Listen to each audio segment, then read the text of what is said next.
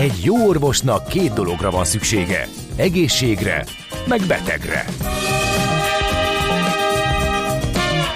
Folytatódik a minden hétköznap reggel jelentkező tünet együttes. Millás reggeli, a gazdasági Muppet Show. Mindennapi orvosság sorvadás ellen. Kérdezze meg orvosát, gyógyszerészét. A Millás reggeli főtámogatója a BYD Schiller. A BYD Schiller a Schiller Autó család tagja. Autók szeretettel. A Millás reggeli főtámogatója az idén száz éves Magyar Nemzeti Bank. Jó reggelt kívánunk, ez a Millás reggeli továbbra is a Rádió Café 98.0-án. Azt mondja, hogy 8 óra 7 perc, a február 21-e szerda reggel. Itt van Ács Gábor. És itt van Gede Balázs kollega, nagyon-nagyon lazára vette a figurát az előző Mi? percekben és az utolsó pillanatban, kényelmesen káv, kávéval. Nem, az lemaradt, csak ja, kis szerviz volt. Nagyon nagy kóricálást tartottál, és és itt vagyok. Igen, de úgy meglepő, igen, a Maci el szokott tévedni, és van, amikor úgy ja, hogy vissza se ér, és csak hogy keressük, valahogy megtaláljuk az épület valamelyik szegletében, de rád ez nem szokott jellemző lenni, azért csodálkoztam. Hogy de hát így... néha a kávézóban ott ja, volt okay. már, hogy összefutottam egy másik csatorna vezetőjével, és olyan belemelgettünk a beszélgetésbe, hogy elindult az adás, de ez nagyon ritka. Úgyhogy itt vagyunk, és elmondjuk az elérhetőségeinket is 0636 98 0 98 0 ide lehet írni, kérdezni, észrevenni dolgokat, és kaptunk is, azt mondja, hogy Sziasztok, nem akarok rugozni a témán, de pontosítanék, ha lehet a fuvarozó témában. Aki az unión belül fuvaroz, arra egyformán vonatkoznak a munka és pihenőidős szabályok. Ez nem lehet versenyelőny. Az tény viszont, hogy vannak bátrabb nációk, akik ezt rugalmasabban kezelik. Igen, kamionok közt, a románok, buszosok közt, lengyelek. Erre utaltunk, igen. Erre hmm. utaltunk, és ezt nem nézzük jó szemmel, mert hogyha megnézed az autópályás balesetek, nem tudom, kb. 5-ből 4 hírben benne van, hogy valamilyen román sofőr valahogy benne volt a buliba, uh-huh. úgyhogy elég nagy számon okoznak balesetet. Na, mi most másról fogunk beszélni, arról, amit beharangoztunk. Nagy mennyiségű osztalék szabadul a piacra, vagy a megtakarítók zsebébe, nem, nem, plusz lejáró állampapírok. Nem, osztalék, az kell. Vagy kamatok, bocsánat, kamat. De kamat, hogy oszt, osztalék is az ügyes részvényeseknek, de az, az később. A, kicsit kisebb, igen. E, igen, most kamatfizetésben vannak a, a lakossági állampapírok, és vannak lejáratok is. A lényeg, a lényeg, hogy pár napon belül, hát héten belül egy jó 500 milliárd forint fog megmozdulni, és a megtakarítókhoz visszajutni. Hát, hogy mit lehet ezzel kezdeni? Sós Péterrel a Hold alapkezelő szenior privátbankárával fogjuk átnézni. Szia, jó reggelt! Jó reggelt kívánok, és köszöntöm a hallgatókat is. Hát nagy rész, hogy az infláció követő állampapír a prémium állampapírnak a kamat fizetése, Így ami az év első felében, az első hónapjaiban van. Volt, amikor az államnak az volt a jobb, hogy minél később fizesse ki, meg minél később árazódjon át, akkor ez nagyjából Igen. a nyár elején volt, aztán amikor kiderült, hogy az infláció az csökken, jobb, ha minél hamarabb átárazódik, és lefele minél gyorsabban követi az inflációt, akkor jöttek előre ezek a január-februári márciusi Igen, fizetések. Jó, mondod, ezt a január-február-március, ami most erről a koncentrált pár napról beszélünk, hogy amikor ez az 500 milliárd megjelenik, de ez a január-február-március ebben olyan 1000 milliárd is lehet ez a nagyságrend. Igen, sőt, hogyha az egész évet nézzük, akkor még ennél is több lesz a kamatfizetés, mert uh-huh. ugye ezek a kamatszintek, ezek extrém magasak a tavalyi inflációnak köszönhető, úgyhogy nagyon sok mindenről kell dönteni a befektetőknek. Hát, amit most megkapunk, ez még a tavaly előtti infláció ra fizetett, uh-huh. mert ugye az tavaly halmozódott, és ugye most, most és majd az igazi, a még durvább, az meg majd még jövőre jön, a tavalyi infláció alapján. Így van. De most a lényeg az, hogy mire ez most kifizetődik, addigra szépen leesett a kamatszint, és uh, amit újra befektetés opcióként felajánl mondjuk a befektetőknek az államadóság között, nem azt jelenti, hogy ugyanabban az állampapírban has, ugyanazzal a feltételekkel vissza lehet forgatni. De nem ám. Mint annó automatikusan megtörtént a bár a Magyar Állampapír Plusznál, eh, hanem az aktuális elérhető papírokba, az aktuális kamatszinten, és ez okozza a nagyon nagy dilemmát. Mi is számolgattunk már itt, eh, te mire jutottál, hogy most mi a legjobb Hát opció? nagyon nehéz helyzetben van az, aki most akar lakossági állampapírba visszafektetni, vagy újra fektetni, valóban, ahogy mondtad, teljesen mások a feltételek, és hogyha egy kicsit visszamegyünk a történelembe, akkor azt látjuk, hogy hát annó ez a MÁ plusz, amit ugye szuper állampapírnak hívtak, ez mindent megoldott. Tehát egyszerre kezelt mindent, de 2019-ről beszélünk, és gyakorlatilag a lakossági állampapír befektetők átálltak arra, hogy megveszek egy dolgot, és azt tartom, és az nagyon jó lesz. Ugye ez megváltozott az elmúlt években, a MÁP Plus elvesztette a fényét, és átállt mindenki a prémium állampapírra, hogyha viszont a közeljövőben nézek, akkor már ezeknek sem annyira vaskos a hozama, már csak azért is, mert lecsökkentették az elkövetkezendő időre, és gyakorlatilag kényszerportfólió kezelővé kellett váljon egy csomó olyan befektető, aki lakossági állampapírba fektet. Úgyhogy azt látjuk, hogy nagyon nehéz eldönteni, hogy most három éves távon, öt éves távon, vagy nyolc éves távon milyen állampapírt vegyek, mert pedig azért is, mert... Amilyen mert, egyértelmű volt tavaly. Amilyen egyértelmű, az most volt nem az. egyféle, most. üldögéltünk, most van egy csomóféle, akár portfóliót, ahogy te is mondod, uh-huh. ugye kell belőle kialakítani, többféle lejárat, többféle kamatozás. Állandóan kamatot fizet, tehát azzal is Igen. van dolgunk. Tehát az a nehéz, és azt kell eldönteni egy lakossági befektetőnek, hogy ő milyen típusú befektető. Tehát ő szereti a saját portfólióját kezelni, tehát ő az, aki egyébként minden egyes kamatfizetésnél ott van, mert hogyha nincs ott, akkor már nyilván nem azok a hozamok, mint amiket általában a kuborokon látunk. És hogyha nagyon közel jövőre nézünk, akkor ezt az 1%-os visszaváltási kötelező visszaváltási díjat is figyelembe kell venni, hogy ez így marad, vagy nem marad, nem marad így. Ha megnézzük azt, hogy milyen papírok érhetőek el, akkor nehéz olyan szenáriót találni, amiben a PMAP lesz a következő három-négy évnek a legjobb befektetése. Én is erre jutottam, és igen. Hát Sőt, én olyannyira nehéz volt, hogy én egyet se találtam, de bizonyára elképzelhető. Hogy az excel nagyon sok mindent elbír. Igen. E, és olyan dolgok között kell válogatnunk, hogy a három éves fix kamatozásút vegyük meg, vagy a bónusz állampapírt vegyük meg, ami ráadásul egy évente fizet kamatot, tehát ott aztán folyamatosan van dolgunk vele, hogy hogyan fektessük vissza. Azt kell látni, hogy például egy infláció követő állampapír, mivel egy évvel késleltetett a kamatfizetése, ezért esőinflációs időszakban szokott jó befektetés lenni, mert uh-huh. ugye mhm. mire kamatot fizet, addigra már leesett az alternatíva hozam. Hogyha most egy kicsit a jövőben nézünk, akkor jó esély van arra, hogy a következő pár hónapban csökken az infláció, ugye ennek egy bázis hatása van, de, minket, de minket csak az éves átlagos infláció érdekel már, mint ugye Így a papírnál. Van. Így van, tehát hogy ennek az, a, az az eredménye, hogy nagyon kicsi esélye lesz nekünk jó a prémium állampapírra a következő időben, e, és jó esély van arra, hogy már alternatív szolgáltatásokat is meg kell néznünk, tehát a befektetési alappiacot is meg kell néznünk, a részvénypiacokat is meg kell néznünk, és ott mindenkinek el kell dönteni, hogy ő maga szereti nézni, vagy nem ő szereti De ez nézni. már más kockázati szint? Természetesen Tehát, más valaki... Persze, sőt, állampapíron belül is ugye már beszéltünk arról, hogy amit eddig teljesen off volt, és nem, hát jó, na, keveseknek ö, a számokból azt látjuk, hogy azért fogyott az euró alapú állampapírokból, de ugye pont most beszélgettünk állampáztartási hiány, vagy költségvetési hiányról, lehetséges forintgyengülésről, az arra fizetett EU-s inflációs prémiummal együtt, meg a forintgyengülés fizetéssel együtt már ez is képbe kerül. Igen, meg hát ugye azt kell vélegelnünk, hogy kockázat nélkül nincs hozam. Persze. Tehát nagyon sokan próbálták azt megtanulni az elmúlt időben, hogy kockázat nélkül is van hozam. Ugye valahol a lakossági állampapírok egy kicsit ezt csinálták.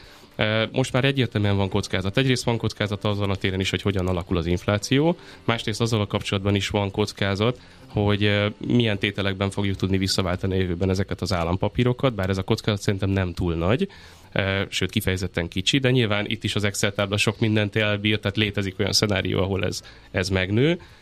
Az eurós állampapíroknál és a forintosoknál is már bejönnek az intézményi kategóriák sorozatok, mert például a bónusz állampapírnál jó esélye van változó kamatozásban érdekesebb vagy izgalmasabb intézményi sorozat.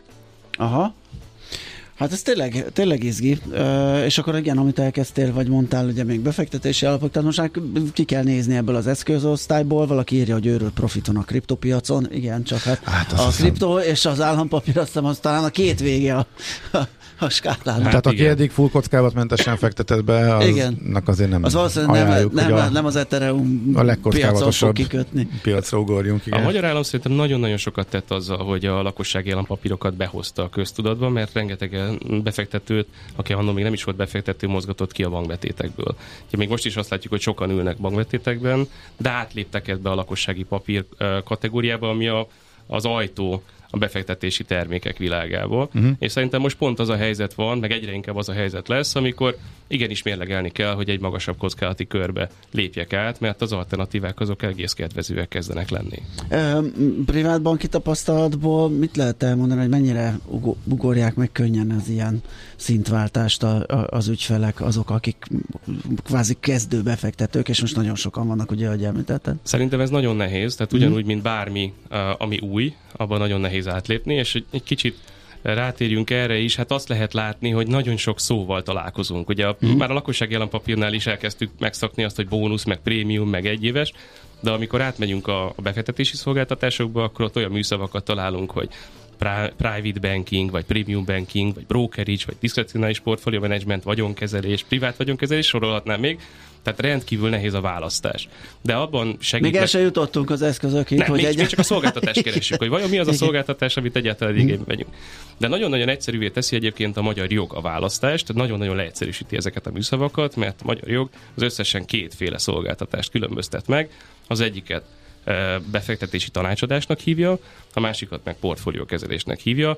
Általában egy ügyféllel, amikor találkozunk, ezt a típusú edukációt kell elkezdenünk, hogy egyáltalán döntse el, hogy ő milyen típusú, melyiket szereti jobban.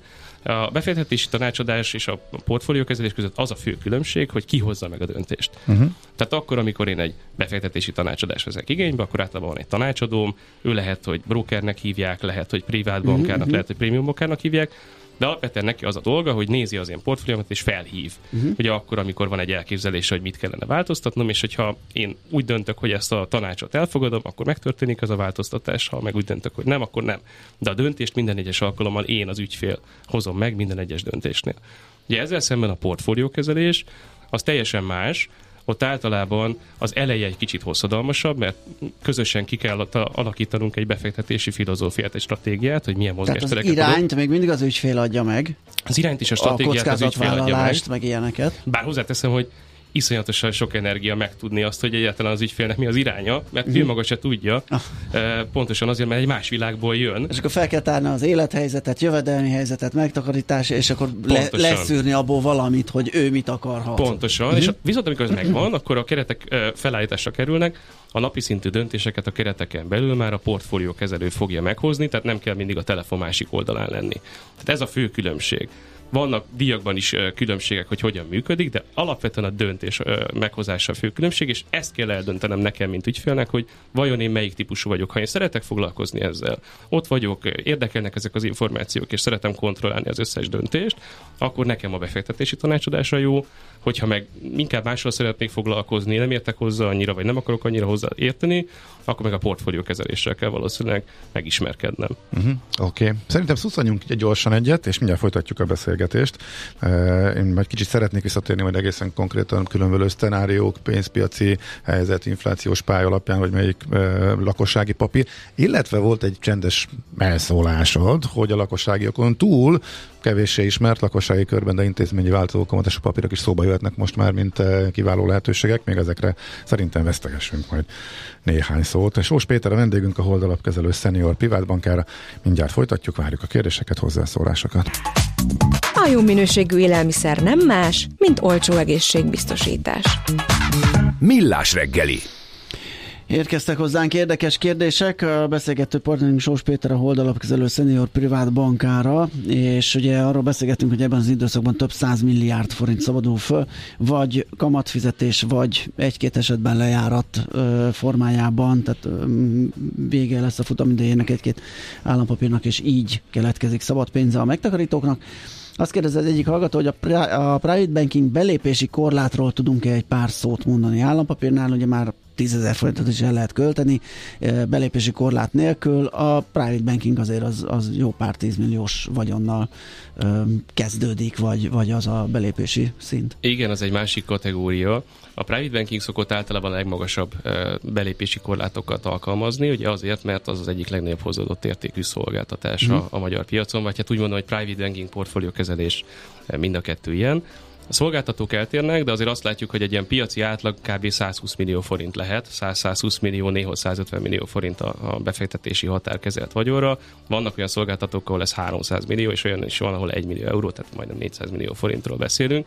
Tehát nyilván ez nem érhető el mindenkinek, és vannak alacsonyabb befektetési korlátú szolgáltatások, mint a premium banking, ahol már néha 10-20-30 millió forintos vagyoni határtól kezdve is el lehet kezdeni a befektetési tanácsadást, vagy néha-néha, nagyon ritkán a portfóliókezelést, de azt kell látni, és ezt mindig érdemes megfordítani, hogy mennyit keres rajtam az a bank, vagy Aha, az a szolgáltató. Igen, a költség, a költség oldalán. Azért érdemes ezt látni, mert hogyha ha azt én ki tudom számolni, hogy rajtam mennyit keres egy szolgáltató, akkor meg azt is ki tudom számolni, hogy az a privát bankár, vagy prémium bankár, vagy tanácsadó hány ügyféllel kell, hogy dolgozzon, hogy ez az egész megtérüljön, és hogyha keveset keres rajtam, akkor valószínűleg nagyon-nagyon sok ügyféllel kell dolgoznia, e, és ebből az is következik, hogy ez a személyre szóló privilegizált szolgáltatás, az ebben az esetben nagyon automatizálták kell, hogy váljon.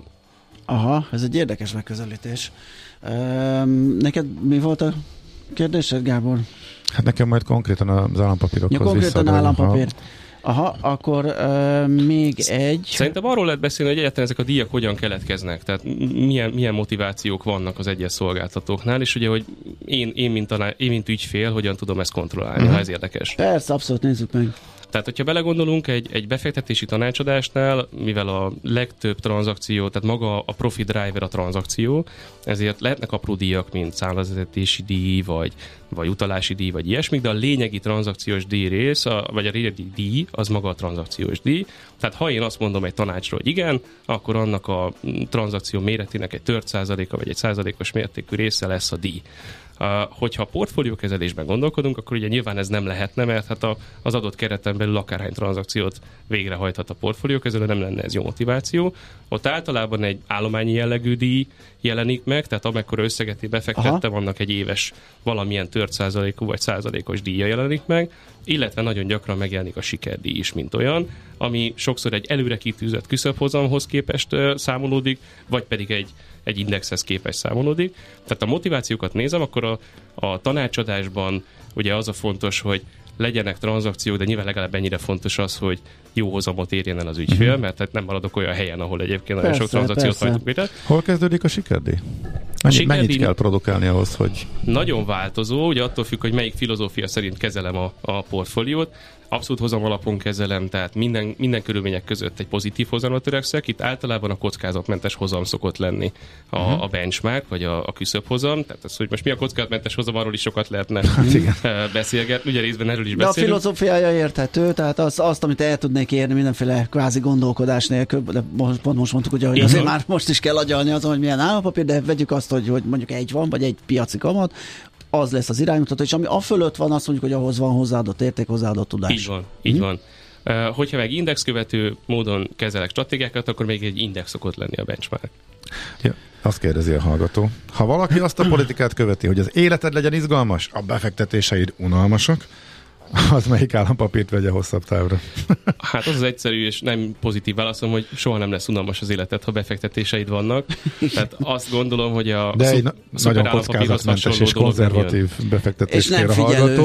Ugye, és nem mert ez azt feltételezi, hogy évekig üldögél, és vagy nem tudom, szedi a kamatait, vagy a végén kap egy nagyobb pénzt. Akkor kizárjuk a bónuszt, mert azt negyed évente játszani kell az újra befektetésével hát az biztos, a kamatnak? hogy neki valószínűleg nem a bónusz állampapír Aha. lesz a jó befektetési eszköz, mert negyed évente kell vele foglalkozni foglalkozni, de hmm. másokból is azt gondolom, hogy nem a bónusz lesz a, a legjobb eszköz a következő időben. Aha, na miért? Mert én meg azt gondolom, hogy igen. Nagyon egyszerűen, ugye a diszkontkincste egy hozamokat, ugye ez diszkontkincste egy hozamhoz Aha. indexálódik. A diszkontkincste egy hozamokra sok minden hatással van, nyilván hatással van a jegybanki alapkamat szintje, meg hatással van valahol áttételesen az infláció is, illetve az elmúlt időben, főleg a tavalyi év közepén a jogalkotó is több esetben vagy próbál beleszólni ebbe. E, például ugye jött olyan jogszabály módosítása a Nemzetgazdasági Minisztérium oldaláról, ami azt eredményezi, hogy intézményi befektetőnek kötelező diszkontkincsterjegyeket tartani bizonyos arányban. Ez ugye egy mesterséges kereslet élénkítés, úgyhogy a kínálat közben nem nőtt olyan mértékben, mint amennyire a, a kereslet uh-huh. élénkítés bekövetkezett. Tehát lenyomta valamennyire a diszkont egy hozamokat e, ez a szabály is. De hát így is majdnem 7%-on van még most is. Valóban 7% körül van, ugye egy nagyon picivel vagyunk alatta, de hogyha belegondolunk abba, hogy a, mondjuk a hosszú állampapíroknál már azért ennél magasabb hozamkörnyezet van, bár ez valahol logikus is, meg ha belegondolunk abba, hogy 14% fölött is láttuk ezt egy évvel ezelőtt, akkor azért egy kicsit más világot látunk, és nagyon nehéz jó döntés hozni benne, hogy a három hónapost, a hat hónapost, vagy az egy éveset vegyem meg. E, és egyébként az is egy jó kérdés, hogy ennek hogyan alakul a jövője, mert a bónusz állampapír negyed évente indexálódik át. A diszkont kincstárjegyhez, a három havi aukciós átlaghozamhoz. Így van, tehát ezt elég közelről kell néznünk. Azért azt gondolom, hogy elképzelhető, hogy a közeljövőben még valamennyivel tovább csökkennek ezek a diszkont kis egy hozamok, ezáltal ugye a bónusz állampapírnak a, a prémiuma is. De, de hogy az a, a kamat, mert a prémium az Igen, adott, de a prémium nem, tehát a kamata. De azért arra jó esély van, hogyha az infláció egy, egy alacsonyabb szinten valahol le, mondjuk év közepén leesik, akkor utána lesz egy infláció növekedés újra. Uh-huh. Ennek bázis hatásoka van, meg, meg ez a high pressure economy, tehát ez a nagynyomású gazdaságpolitika is ezt eredményezi, és akkor valóban lehet olyan helyzet, ahol a diszkont egy hozamok elkezdenek újra emelkedni. De ugye volt szó róla, Ez hogy... az én várakozásom, amit most Aha. mondasz. Tehát nekem ez, én ezért számoltam a legkedvezőbbnek, de nyilván ezer másféle várakozás is lehet, úgyhogy... Nem, ezzel egyetértek, hogyha, hogyha egyébként minden más körülményt kiveszek, akkor uh-huh. ez tűnik a legizgalmasabbnak, de egyrészt mondom, ezzel sokat kell foglalkozni, tehát Igen, hogy ez, ez, ez azoknak a befektetőknek jó, akik tényleg ott ülnek a kincstári, webkincstár alkalmazás másik végén. És én élvezem, be. hogy negyed évente rámehetek, és újra befektethetem a kamatot. Okay, egy hallgató meg nagyon leegyszerűsítette, nem osztoroz, nem vacilál, hanem éves lejáratú papírokat vesz, az egy évben egyszer kell valami döntést hozni. Ez is a, nagyjából egy hasonlót, és akkor megvesz egy egy éves. Ez is és hogy van egy fix hetesünk három évre, igen, ami igen. azért abszolút versenyképes, nem? Ugye ez is jó, és ugye az is, az is egy jó dolog, hogyha ezzel nem foglalkozok olyan nagyon-nagyon sokat, és az is látszik, hogy már nincsenek benne akkor a prémiumok. Tehát, hogyha Igen. most utána számolok, hogy a bónuszállampapírral vajon milyen hozamot érhetek el három éves távon, meg mondjuk még azt is hozzáteszem, hogy lehet, hogy ezt nem akarom megtartani a lejárati végéig. Ugye ezek, a, mm-hmm. hozzá, ugye ezek az állampapírok már nem három meg öt évesek, mint amik korábban voltak, hanem egyre inkább nyolc évesek, vagy most már lassan kilenc évesek lesznek, akkor ugye számolom kell azzal is, hogy lesz egy visszaváltási díjam, ami most egy százalékon van. Mm-hmm. És ugye, hogyha megnézem a három éves, ugye háromszor 7 százalék hozamú papírt, meg mondjuk most a bónuszállampapírra fölhúzok egy görbét, akkor nem biztos, hogy olyan nagyon nagy a különbség a, a három éves meg a bónusz között, hogyha egy normális világot feltételezek. Viszont három és öt év között a bónusznak két és fél százalékos prémium lesz.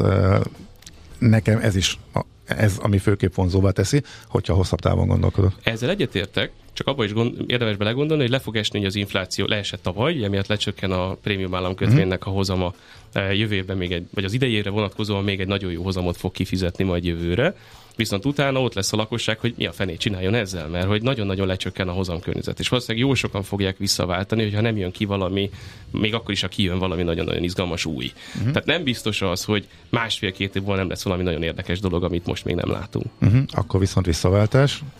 Igen, igen, és nagyon nagy tétel, mert ugye 7000 milliárd forint fölötti tétel van uh-huh. prémium államkötvényben, tehát a kincstárnak is ott lesz, fel lesz adva a feladat, hogy hogyan próbálja megőrizni minél nagyobb arányban, vagy akár még tovább növelni a lakossági befektetéseket ezekben az állampapírokban. Fel kell készülni arra, hogy lesznek érdekes új változtatások. Uh-huh.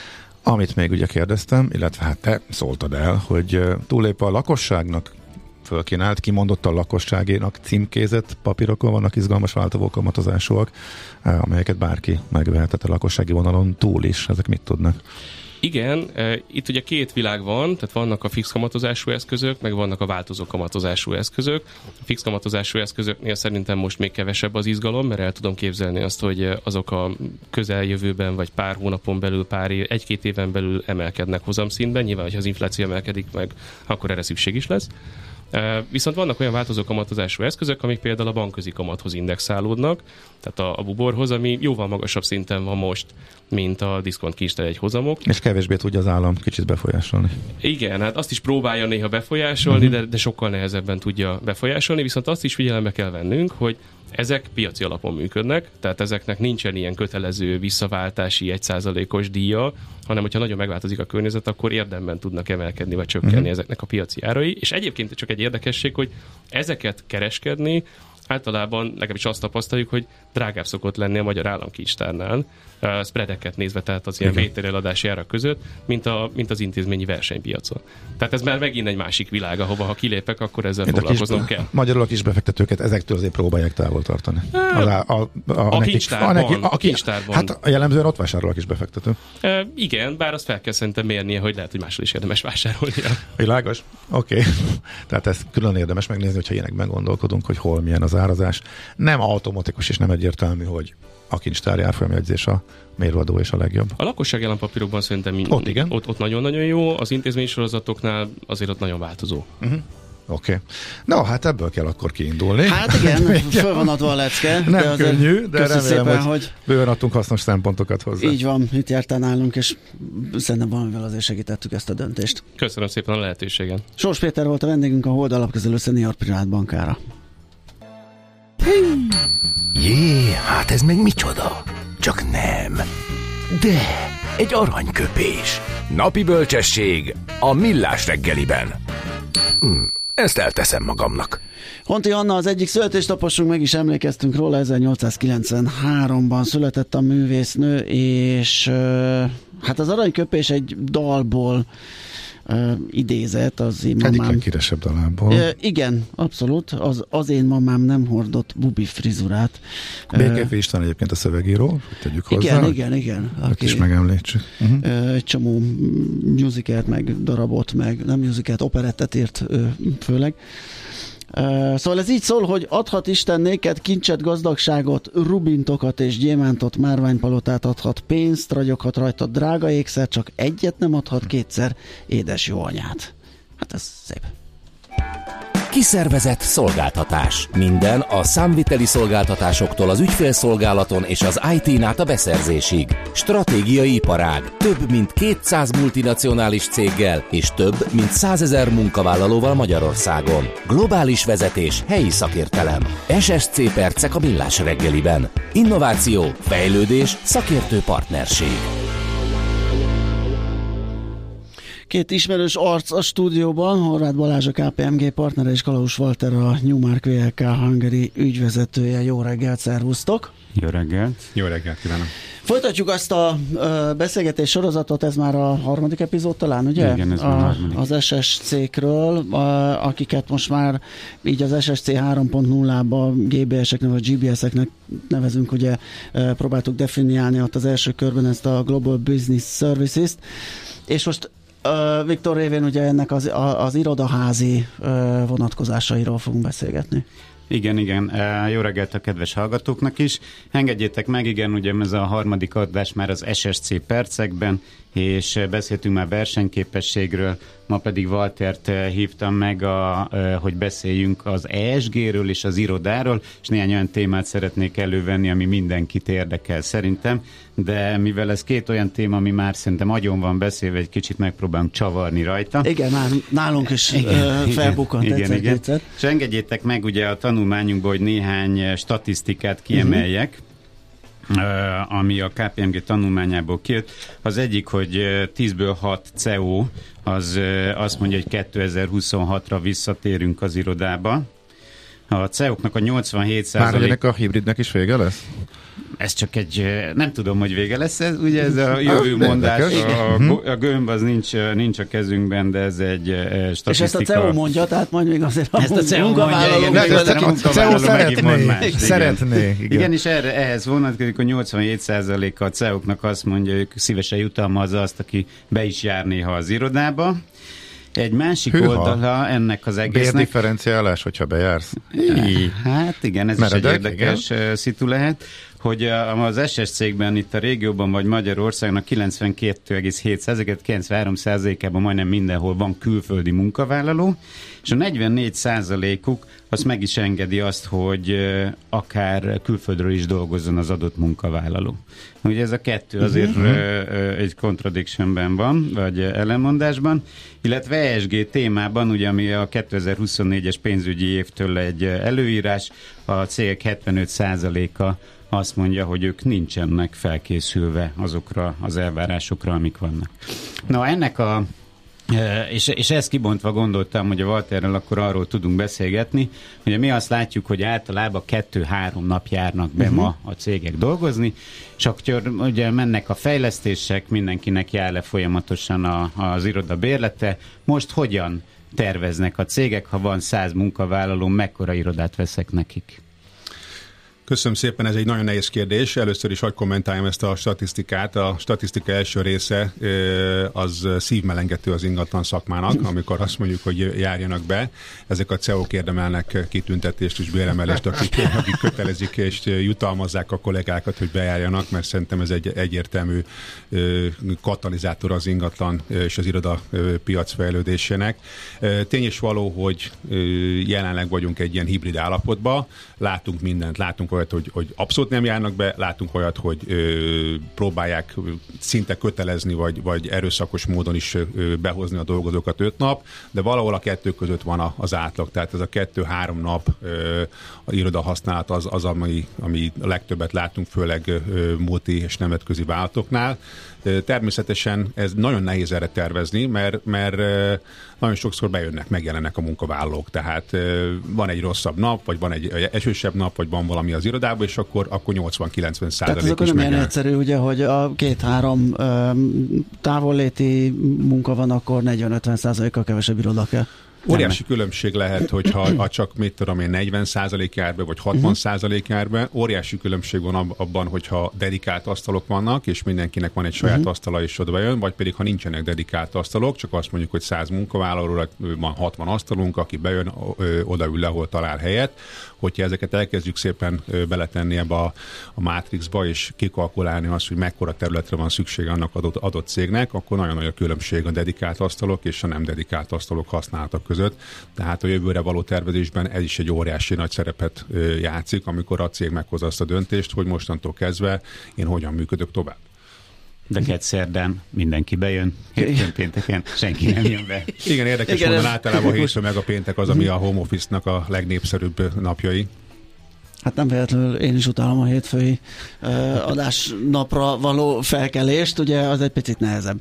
Uh, mi a helyzet a, az irodák és az ESG kapcsolatával? Ugye, mert ez egy újabb kihívás, tehát nem elég, hogy ezzel megküzdeni, hogy hogyan sakkozza ki a, a, a munkaadó az iroda használat nagyságát, de még nyilván ez az iroda olyannak kéne lennie, ami most megfelel ESG szempontból is. Hát ez az ESG, ez egy, ez egy bűvös, bűvös szó, ugye ez egy, ez egy szó összetétel, vagy a Reputation Environmental Social and Governance.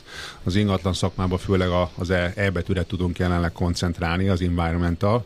Tehát itt egyre beszéltünk már többször arról, hogy a bérlők egyre szofisztikáltabb, egyre jobban látják, hogy mi az, amire szükségük van. Ugye ehhez még hozzájön az, hogy ezek az előírások, hogy egyre fenntarthatóbb, egyre gazdaságosabban üzemeltethető irodaházba szeretnének lenni, és akkor, ahogy Balázs is említette, ugye hogy most már Magyarországon is van egy ESG törvény tavaly óta, ami ugye azt eredményező, hogy 2024-ben a nagyvállalatoknak riportálási kötelezettségük van, uh-huh. és ugye a, KKV-k, akik üzleti kapcsolatban állnak ezekkel a nagyvállalatokkal, azoknak is a tevékenységére hatással lesz ez. Tehát nagyon sok olyan irodaépület van ma a piacon, amely abszolút nem felel meg ezeknek az ESG előírásoknak, és nagyon sok olyan cég van, akinek ez komoly problémát fog okozni, hiszen akár az anyavállalata, akár saját maga ugye a riportálási kötelezettségében nem fog tudni eleget tenni, hiszen egy olyan épületben van, ami nem tesz eleget az ESG előírásoknak. Tehát ebből kifolyólag az, az SSC-k is ö, érintettjei ennek? Én úgy gondolom mindenki mhm. érintett. Ugye az SSC-kről azt kell általánosságban tudni, hogy nem csak technológiában, de általában egy ilyen hírnökei az új megoldásoknak. És a, most már az is kijött az egyik statisztikából, ez most pont nincs ettem, hogy közel a fele már az ESG-vel is foglalkozik, vagy a következő években foglalkozni fog. Mint ugye témakör. Magát, a, a, hogyha azt nézzük, hogy egy SSC hogyan működik, ugye, ha én visszaemlékszem itt az időben, hogyan alakult magát az irodatér is, szerintem a SSC-k voltak az elsők, ahol ez az Open Office uh-huh. volt, ahol Pontosan. ezek az új trendek mindig bejöttek, mondjuk szemben a régi irodai koncepcióval, és ugyanúgy az SSC-k lesznek az elsők a vállalatcsoportokon belül is, akik ha új irodába mennek, akkor ők megmutatják, hogy ez itt nagyon jó. Én emlékszem, hogy én a Dolgoztam korábban a General Motorsnál, és itt csináltunk egy Chili nagyon szép irodát. A Váci úton is idejött a, a, a amerikai, illetve az egész nemzetközi gárd, és azt mondták, hogy wow, hát ez a legjobb iroda, ami van, és utána elkezdtek itt szervezni globál meetingeket, tehát ez erre egy nagyon jó volt, és szerintem az összes SSC azért követi ezt a sémát, tényleg nagyon szép irodák vannak, bemelk egyik másikba, le a kalappal, mind dizájnban, mind funkcionalitásban és elvárás is lesz ugye a, az EU-n belül az összes EU-s cégnél, de szerintem az amerikai illetőségű cégeknél is elvárás lesz, hogy egy, egy komoly uh, irodát uh, tegyenek. Na most a kérdés az az, hogy ugye itt ez belemegy a abba, hogy mondjuk a céges autók is adott esetben elektromosak legyenek. A kérdésem az, hogy mikor lesz az, hogy én beállok a garázsba és napelemmel töltöm az elektromos oh, autómat, igen. ugye az irodaházban, ami mondjuk most így bután hangzik, de hát otthon azért ez már nem egy elvetemült ötlet, mert elég sokaknak van a, a napelem a, a háztetőn, és tudják otthon tölteni az autót, tehát nem egy, egy, egy, egy olyan elvárás, ami teljesíthetetlen, de azért azt gondolom, hogy itt az irodaházak a Váci úton is nem fogják lebombázni a 90%-át a következő évben és újraépíteni. Tehát pont akkor, amikor az igények tudni. megváltoztak, és előtérbe került ugye a fenntarthatóság, pont akkor, amikor jött a Covid home office lett, és leálltak a fejlesztések, mert nincs szükség annyi irodára. Csodás vákum keletkezhet a piacon. Ez hogy hidaljuk hát? Még egy, még egy szót azért hagyjál csak arról, hogy, hogy nem csak azért nagyon fontosak az SSC-k, mert ők a hírnökei, úgymond a modernebb ö, ö, hullámnak, és ők hozzák ide azt, ami esetleg nyugaton már egy bevett szokás vagy jól működik, hanem a budapesti irodapiacon az ssc egy óriási nagy százalékát teszik ki a, a bérelt irodaterületnek. Tehát ugye ezek a cégek általában több ezer négyzetmétert bérelnek. Tehát amikor egy SSC elköltözik A pontból B pontba, akkor ahonnan kiköltözik egy nagy űr keletkezik, és ahova beköltözik, ott nagyon ö, ö, komoly katalizátorként tudja elősegíteni annak az épületnek a beindulását. Ugye az SSC általában nem szeretnek költözni, mert egy komoly investíciót tesznek az irodába, mm. tehát nem csak a bérbeadó költ komoly pénzt arra a területre, hanem a bérlő is kialakítja azt, hogy ő hogyan, miként tud jól működni abban az irodaházban, és ez, ez nagyon sokszor saját zsebből is egy komoly ráfordítást igényel. Tehát ha az SSC költözik, az mindenkinek egy, egy, egy nagy dolog. A, nagyon fontos lesz az, hogy, hogy milyen épületekbe tudnak költözni ezek a cégek, és nagyon fontos az, hogy jelenleg ugye szinte minimális az irodafejlesztés Budapesten, az azt jelenti, hogy a következő két-három évben minimális új épület kerül a piacra.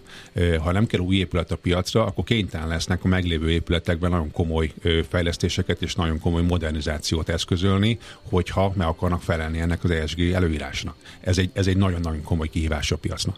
Aha, és akkor mindenképpen ez lesz az irány, mert hát a de számosságát tekintve kevés. De van rá kapacitások ezt megcsinálja? Tehát ez működhet, ez belefér? Van olyan épület, ahol ezt meg lehet csinálni, és van olyan épület, ahol egyszerűen a matematika nem jön ki, mert olyan mennyiségű pénzt kell rákölteni. Ugye egyrészt a, a pénzügyi része az, ami meghatározza, a másik a fizikai megvalósíthatóság, uh-huh. mert nagyon sok esetben nem lehet ezt az épületet olyan, olyan mértékig felújítani, úgy, hogy benne laknak.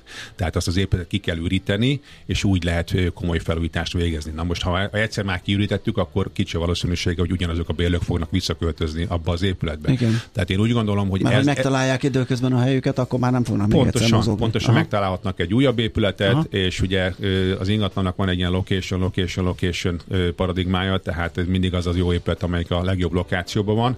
Ez nagyon komolyan fog társulni az, hogy az lesz a jó épület, főleg az SSC számára, amely képes a, az ESG kritériumoknak megfelelni, és ahol az az adott cég, az SSC tud riportálni, hogy ő ugye kipipáljuk azt a boxot is, azt a kritériumot, hogy ő egy olyan épületbe bére irodát, ami az ESG kritériumoknak megfelel. Ez egy motorja lehet a jövőbeni fejlesztéseknek. Tehát amit nem lehet átalakítani és kénytelen költözni, ott fejlesztési kényszer van. De Ott az, fejlesztési az idő, kényszer van, ami egyből... lehet, hogy megmarad irodaépületnek, és felújítják, hogyha a matematikai része megfelel, a számítások kijönnek, de nagyon sok esetben az is elképzelhető, hogy funkcióváltás történik ezeknek az épületeknél, akár egy hotel vagy egy hostel válik abból az irodaépületből. Ez nyilván lokációtól és az épület paraméterei. És a jó minőségű SG kompatibilis irodáknál az ár is fölmegy attól, hogy ebből kevés van, és mindenki erre vágyik, illetve erre viszi a saját policia? Várhatóan igen. És lesz egy vadnyugat itt a Váci úton, az elhagyott. Hát ez, ez egyszerű kereslet kínálat, tehát Aha. hogyha kevesebb az olyan Igen. épület, ami SG compliant, akkor az valószínű, hogy drágább lesz, de valószínű, hogy nagyon sokan ki fogják fizetni, mert, mert muszáj. Világos. Még egy kérdésem lehet, vagy egy területre hát egy, egy perc, körülbelül. Egy, egy perc, gyorsan, igen, ugye Budapestről beszéltünk, hogy vidéken is azért megjelentek a, az SSC-k. A vidéki irodapiacot hogy látod? Hát tulajdonképpen azt mondhatnám, hogy majd, hogy nem, nem létező Budapesthez képest, de ugyanakkor azért legyünk optimisták és legyünk pozitívak. Azért már számos olyan vidéki város van, Debrecen, Szeged, ez a kettő, ez mindenféleképpen élharcos a vidéki nagyvárosok között, ahol kialakulóban van az irodapiac. Egy kicsit könnyebb helyzetben vannak, hiszen ott most kerülnek fejlesztésre az irodaházak, tehát a mai igényeknek megfelelően tudják tervezni és tudják építeni azokat a területeket, ahova majd az SSC-k a jövőben beköltöznek. Nagyon izgalmas téma, köszönjük szépen, hogy itt jártatok Balázs a jövő, következő epizódban. Jövő spoilerezzek? Vagy Persze, csak hogy nem, Jövő héten HR témákat hozok, Aha. és Jakus Tamást, a Thermo Fisher HR igazgatóját hozom el hozzátok. Klassz, várunk. Köszönjük szépen még egyszer, Köszönjük. Horváth Balázs volt a vendégünk, a KPMG partnere, és Kalós Walter a Newmark VLK Hungary ügyvezetője. A Millás reggeli szolgáltató szektor rovata hangzott el. Logisztika, sales, marketing, kutatásfejlesztés, innováció. Globális vezetés, helyi szakértelem. SSC Percek. Innováció, fejlődés, szakértő partnerség. Czoller jön a hírekkel, utána jövünk vissza és folytatjuk a millás reggelit itt a Rádió Café 98.0-án. Maradunk egyébként az ingatlan szektornál négyzetméter rovatunk jön, és ezt kötjük össze az űrtechnológiával. Ez is izgalmas lesz.